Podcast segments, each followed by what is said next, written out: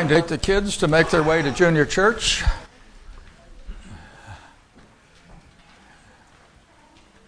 And while they're making their way to junior church, we're going to turn to Romans chapter 8.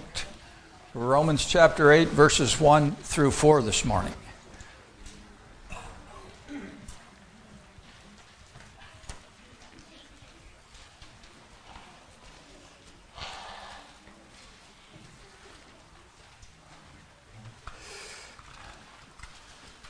It looks like we need to pray for our workers in the back. They're going to have a class full. okay, Romans chapter 8. There is therefore now no condemnation to those who are in Christ Jesus. For the law of the Spirit of life in Christ Jesus has set you free from the law of sin and of death. For what the law could not do, weak as it was through the flesh, God did sending his own Son in the likeness of sinful flesh, and as an offering for sin, he condemned sin in the flesh, in order that the requirements of the law might be fulfilled in us, who do not walk according to the flesh, but according to the Spirit. If you were here last week, you know that we left the Apostle Paul in the midst of a struggle. A struggle that is all too familiar to all of us there. The things that he desired to do, he found he didn't have the strength to do the things that he did, sometimes you wonder, why in the world did I do that? we, we, we've all been there. We all understand what the struggle was that he was dealing with in Romans chapter 7. As we look at that chapter, is that going to work for us? Okay. Is it this one? Okay. You want to go to the other one? Okay.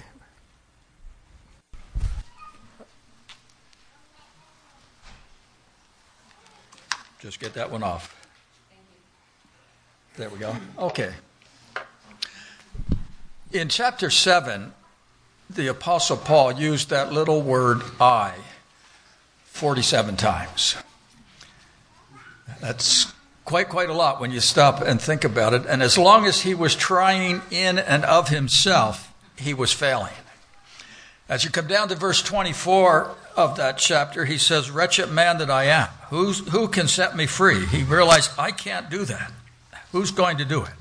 And then in verse 25, we had the key to the victory there. Thanks be to God through Jesus Christ, our Lord, there.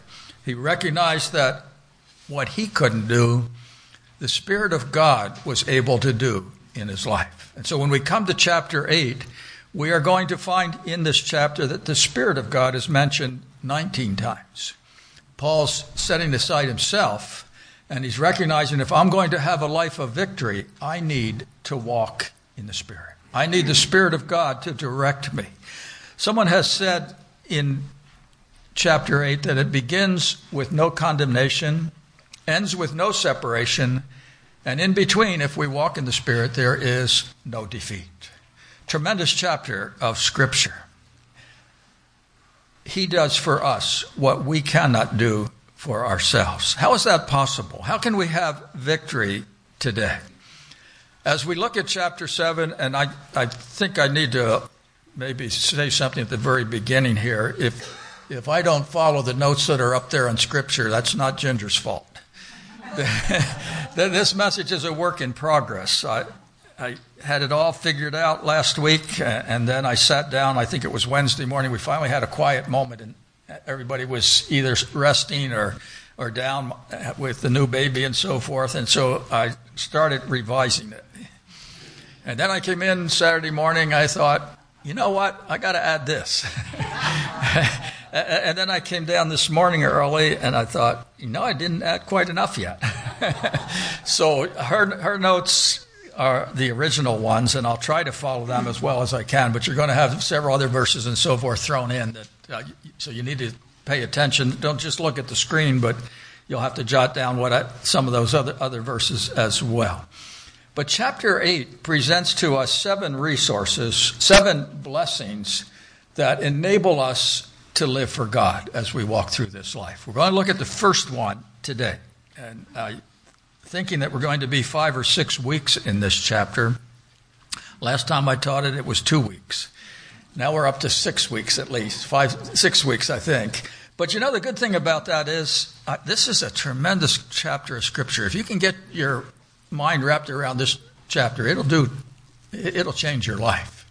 So if we take six weeks at it, you can have it memorized by the end of the six weeks. Only 39 verses. And so that's six or seven verses a week. That, that's not a problem there. You already know the first verse. That's an easy one. You already know verse 28 uh, you probably know verse 32 and, and maybe even the last two verses. So it's not that big of assignment there to, to, to memorize this particular chapter here. But uh, how do we live for God? Now, we need to go back and review what we've looked at the last several weeks. In chapter 4 and 5, we looked at the fact that we have been justified. God has paid for us the penalty for our sin. Justification deals with the penalty of sin. It's in the past tense. Jesus Christ went to the cross. He paid that price. We have been justified in Christ Jesus.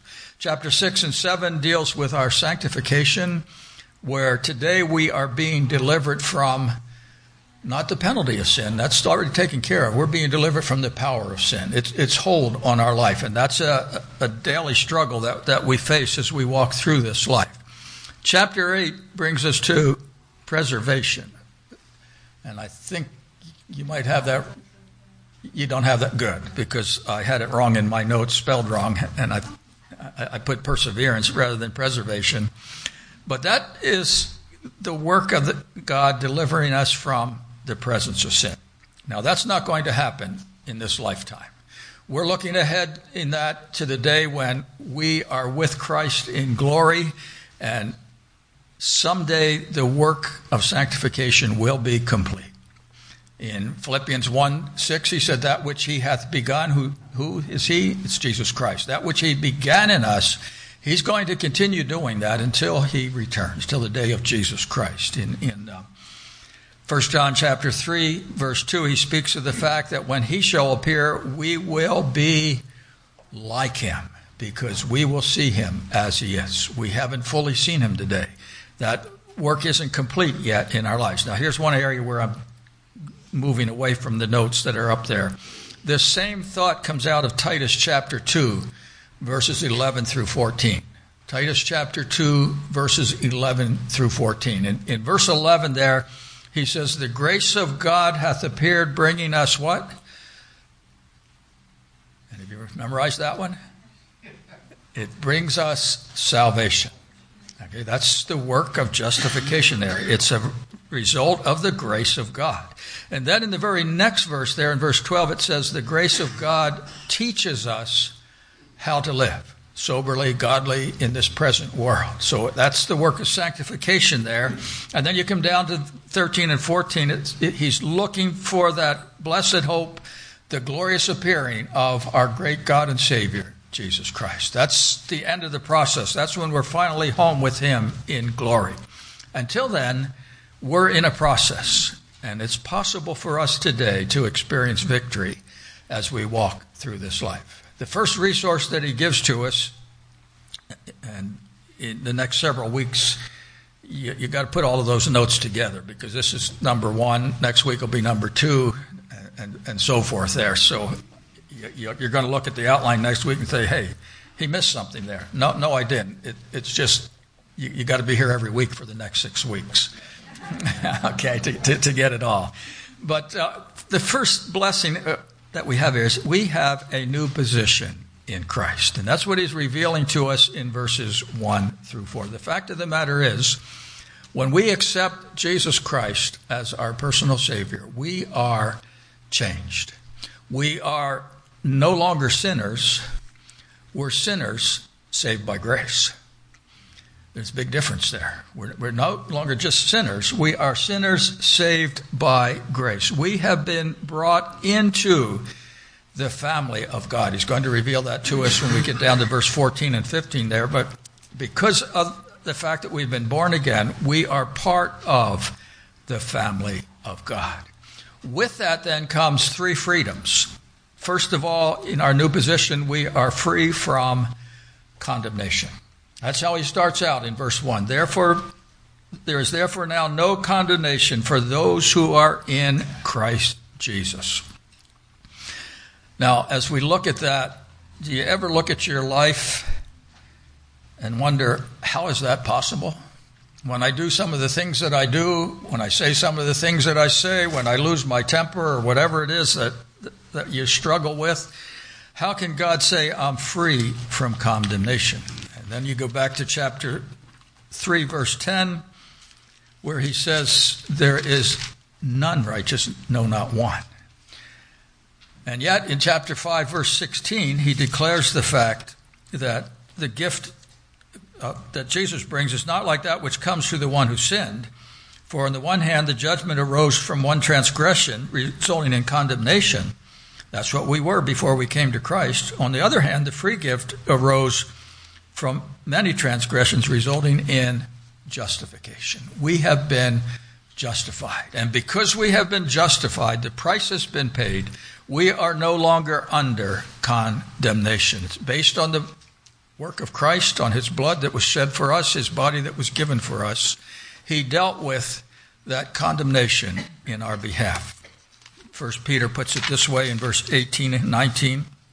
It says, Knowing that you were not redeemed with perishable things like silver or gold from your vain conversation, but with the precious blood of a lamb without blemish and without spot. The blood of Jesus Christ. That is what frees us from the condemnation that we were under before we came to Christ. Now, as you think of that, we have an example of that in the Old Testament.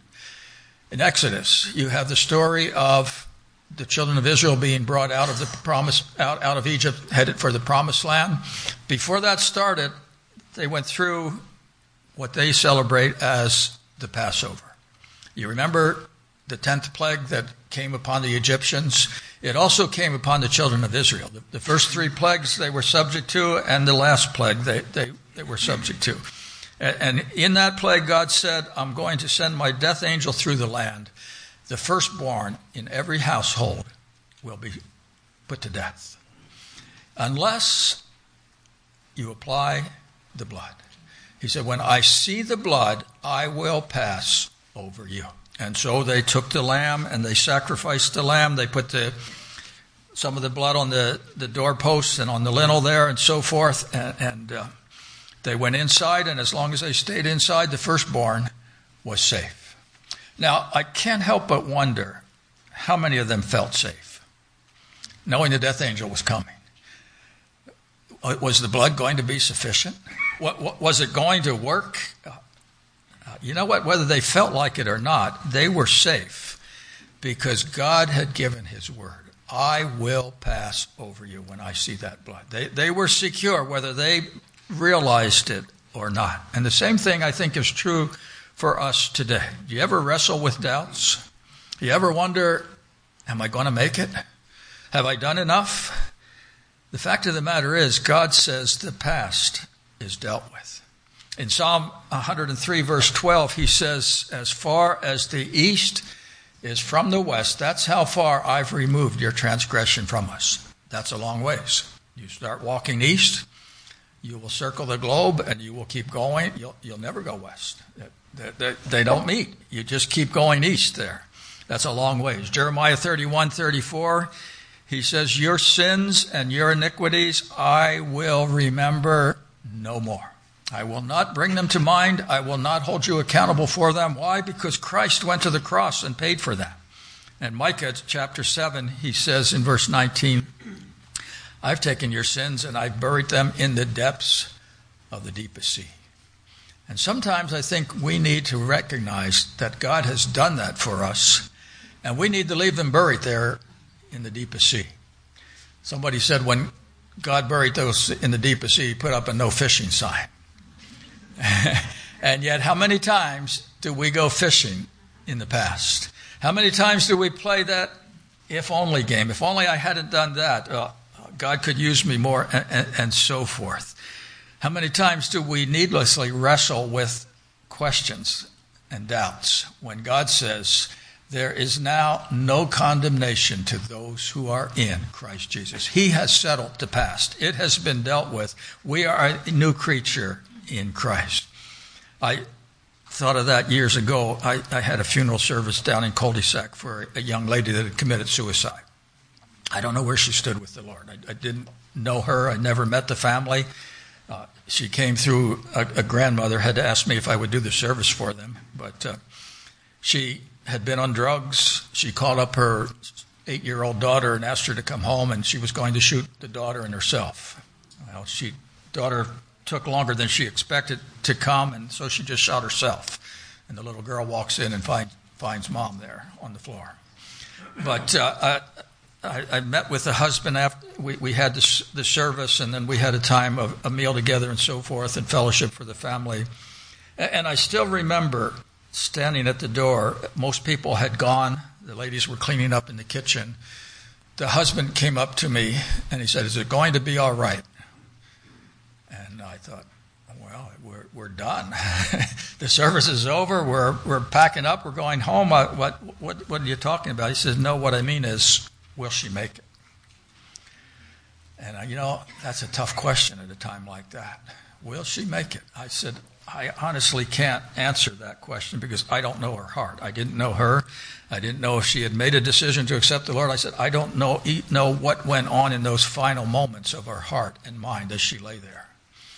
And so I said, I can't answer that question for her, but I said, the important thing is, will you make it? Have you accepted Jesus Christ as your personal Savior?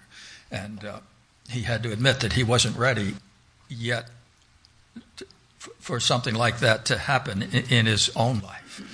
But if we've accepted Christ, he's dealt with the past. In 2 Corinthians chapter 5, he says, If any man be in Christ, he's what?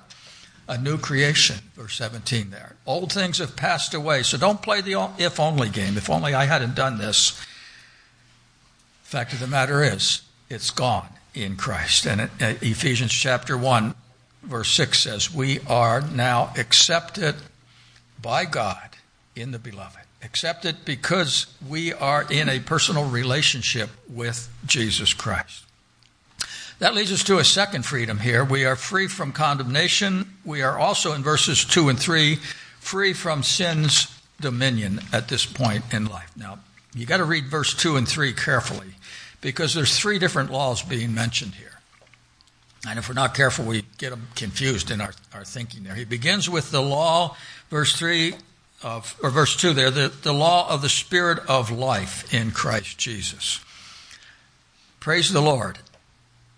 He says the Spirit of life, the law of the Spirit of life has what? It has set us free from the law of sin and death. Notice it doesn't say it may set us free. It doesn't say it, it will set us free. It says it has set us free from the law of sin and, and death there now. Then the second law that he mentions there is found in verse 2 the law of sin and death. When did that come into play? I think that takes us clear back to the Garden of Eden. Remember, God said to Adam and Eve, The day that you eat thereof, you shall surely die. In the moment where they ate, they came under the sentence of death. They were under the control of sin. And it, it comes to us today as a result of our old nature there. And yet, praise the Lord, God has overcome that for us through the law of the Spirit of, of life now. And then the third law that he mentions is found in verse 3. Uh, notice it's capitalized in most of your translations there. He's talking about the Old Testament law now the righteous requirements that God gave to his redeemed people there. And we need to realize that the law was not given as a means of salvation. The people could not keep the law in their own strength. They, they, they came through the blood of, of the Lamb there. But the law does reveal the righteous requirements of God. And, and we'll go on in a few minutes to look at the fact that the problem is not the law, the problem is in our heart and, and, and in our, our life there. But the word law that he uses in this case here it has the meaning of the, the old has the meaning of dominion, or it means to have the rule or the authority over somebody. We recognize that principle today. How many of you recognize the law of the land or the laws of the land? I mean, we have a driver's license. We we recognize that with that license comes the responsibility to live according to the law. that, that the, the government has, has given to us there. It has that sense of authority, that sense of dominion over us. And what he's saying here is before we came to Christ, the law of sin and death had its claim upon us. We were bound to that law. We, it had the authority over us. When we came to Christ, if you recall back in chapter 7, he said, We died. We entered into that death with Jesus Christ, into his burial and his resurrection there. We became dead to the law of sin and death. We are alive today to the law of the Spirit of life. It now has the claim upon us. We belong to him.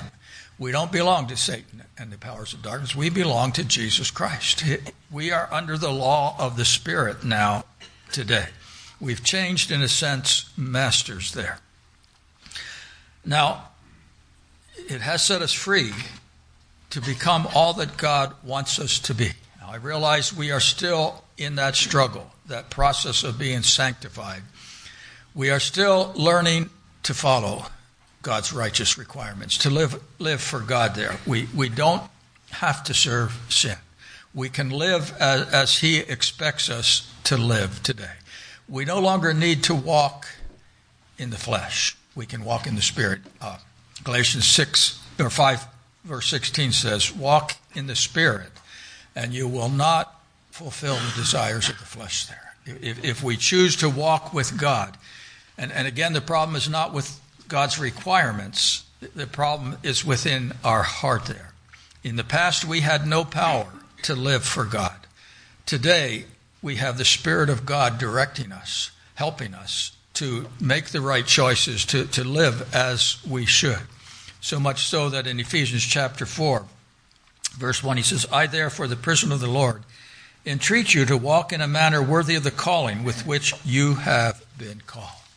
We have been called to follow Jesus Christ. We have been called to be his ambassadors. We have been called to glorify him in this life. We do not have to serve sin today. We have within our hearts the law of the Spirit of life. One of the problems that we have, and uh, as a community, we're wrestling with the issue of marijuana and so forth. One of the problems that we have today is the old nature doesn't have the power to do what it should, what, what is right. And, and we have to wrestle w- with that. It, that's one of the problems with legislating morality. And I'm not suggesting that we shouldn't legislate morality. We certainly need those laws for, to protect society. But those laws will not change the heart. Only the Spirit of God can do that. And, and, we need to pray that God's Spirit would be poured out upon us and upon our community as well there. Because the third freedom that we have here is the freedom to live for God in verse 4. It becomes our choice. Ephesians 5:18 says don't be drunk with wine but be what? filled with the Spirit. Be controlled, be under the direction of the Spirit. As we yield control to him verse 4, we then can walk according to the Spirit. You ever think about walking? I, I, like to get out every morning, or six mornings a week. I don't do it Wednesday mornings, but six mornings a week, I like to get out and walk about two miles. You know what? I found I can do that without even thinking about the process. I just get my shoes on and go out and I walk. Sometimes I run into a couple characters out there and we walk together and we visit and fellowship together. Never give a second thought to how in the world do you walk? When was the last time you thought about that process in, in, your life? Now, some of you with the walkers and so forth are thinking about that a little more than you used to, but we just go out and we walk. Uh, to walk literally means to take one step at a time. We advance step by step. That's the process of walking. And praise the Lord, in the Christian life, that's what He's asking us to do to take one step at, at a time. Two years ago, we were camping on the edge of the Banff National Park up in Canada. And I don't know about your family, ours is kind of different. when, when we get together on a family vacation, we feel like we've got to pack every moment full of some activity. Uh, somebody, we come back and say, Did you have a restful time? We don't know what that is.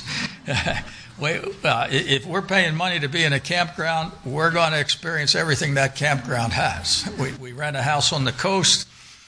We're going to enjoy every moment we can out there on the beach.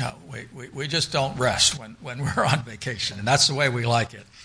But uh, I think it was our third day there, we said, Well, what are we going to do tomorrow? And somebody came up with a bright idea that outside of Lake Louise, there's two tea houses. You have to hike way up the mountain to get to the tea houses. I don't know if any of you ever been to the tea houses or not, but uh, uh, I, am a little bit crazy when it comes to things like that. We, we talked it over and we figured, well, the family could make it up to the, the one tea house because that was only about two and a half mile walk. And uh, and uh, straight up. well, we didn't tell them that. but uh, my son in law and my grandson and crazy grandfather here decided there's two tea houses out there. So if, if we left at six o'clock in the morning, we could hike up to the first one, have tea there, and then go across the mountain to the second one and meet the family there for lunch. And uh, when we added it all up, it was about 11, 12 mile hike. Uh, and so we got up at 6 o'clock. Everybody else is still sleeping. We stop at Tim Hortons on the way for breakfast, grab, grab a bite, and, and arrive at Lake Louise just about 6.30. And our grandson said, I'll lead off. and so he's practically running along Lake Louise. And uh, we get about halfway up to the first tea house, and I'm beginning to wonder, am I going to make this? I can't keep up with this teenager. and fortunately, his father looked at me and he said, You know what? This is crazy. We don't have to hurry like this. Let's take our time and enjoy ourselves. And I said, Amen to that. so about 10 o'clock, we get up to the first tea house, and we have tea and biscuits that they serve there, and, and very expensive because everything has to be flown in by helicopter. And then we spend a little bit of time looking around, and we said, well, we better get moving to the other one. And I'm thinking, got it made from here, because that's about the same elevation, or at least I thought it was. So we just wander around the side of the mountain, and we'll meet the family for lunch.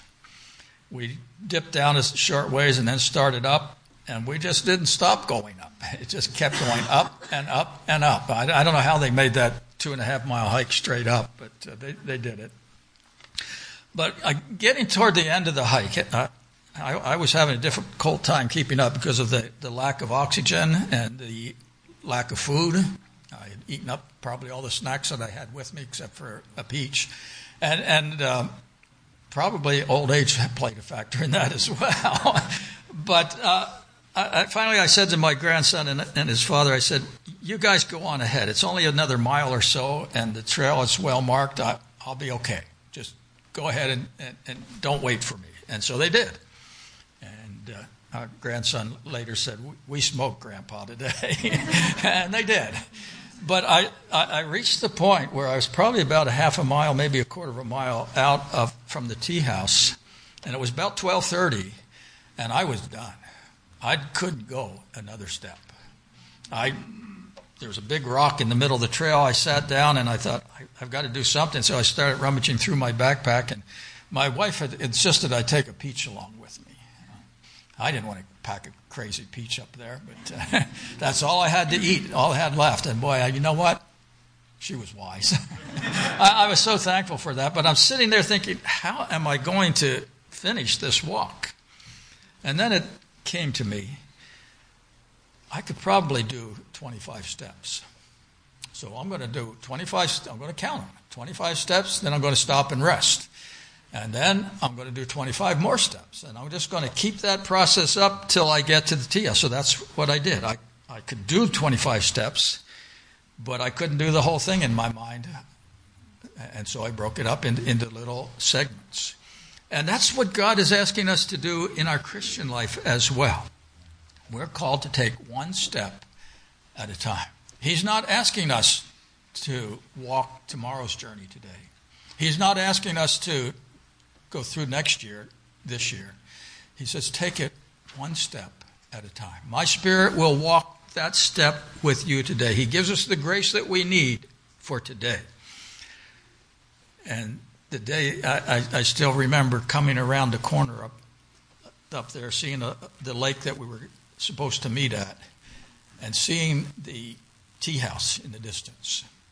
And you know what? As we take those steps one day at a time with Jesus, the day's going to come when we're going to see the gates of glory.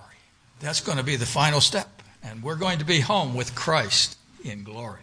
In Psalm 23, he assures us that even when we walk through the valley of the shadow of death, he's going to be right there walking with us. He'll see us safely home to glory. We have been freed from condemnation. As you think about that, do you believe that today? Have you accepted the sacrifice of Christ as your means of salvation? Or are you playing the if only game today? If only I hadn't done this, or if only I had made this decision, or on and on it goes. Are you constantly rehearsing the past? Or are you letting it go, realizing that you have been set free from the condemnation of the past? You're a new creature in Christ. Don't play that if only game today. And then, as you think of your life today, don't get overwhelmed by the journey. God only asks you to take one step at a time. What is He asking you to do today? Not what is He asking you to do next year or next week, but what is that step? It may be just a simple baby step. That's okay. If that's what God asking you to do, that's what He wants you to do today. And He'll take care of tomorrow for you as well. As a matter of fact, here's another verse that's not in your notes, but Matthew chapter 6 verse 33 and 34. We're, we're very familiar with verse 33. Seek first the kingdom of God, his righteousness, and all these things shall be added unto you. But notice verse 34. He says, Don't be anxious for tomorrow, for tomorrow will take care of itself. Each day has enough trouble of its own. Got some trouble today? Got some trials? Got some difficulties? Don't add tomorrow's difficulties to that. God gives you the grace for today, and, and today only there. We need to learn to take that one step of faith. What is He asking of you? What does He want you to do today? Not what does He want you to do tomorrow, but what does He want you to do today? Aren't, aren't you glad that He doesn't lay out the whole year at the beginning of the year for you, tell you everything that's going to happen? I, I, I think of this week, uh, we, we got the call Monday night, our daughter was going in for emergency C-section. Uh, I'm glad I didn't know that several weeks ago. I have to worry about that coming up. God, God took care of it all, uh, and He's just asking us to do just that that one step today. Walk worthy of Him today, and tomorrow He'll be there for us, and we'll walk worthy of Him tomorrow there. But is He asking you to take a step today? Are you willing to take that step to the glory of Jesus Christ? Let's pray. Father, thank you that, as you said to the Apostle Paul, your grace is sufficient for us for today. Thank you that you are walking this day with us, that you are there for us. And we want to give you thanks and praise and blessing for that today. And Father, Thank you that you freed us from the condemnation of the past, that it's been taken care of, paid for on the cross of Calvary. Help us not to go over that past again. Help us to remind ourselves that Christ paid that price. We're a new creature. We, we've been changed and transformed. We're no longer under the, the bondage of that law of sin and death. Father, as we think of it today, if you're asking us to take a step of faith, give us the courage to do that. One step at a time, Father. We'll give you thanks and praise for that in Jesus' name. Amen. And we're going to sing Spirit of the Living God. Very appropriate when we think of what Paul said I can't do it myself, but with God's Spirit we can do it. So, Barry?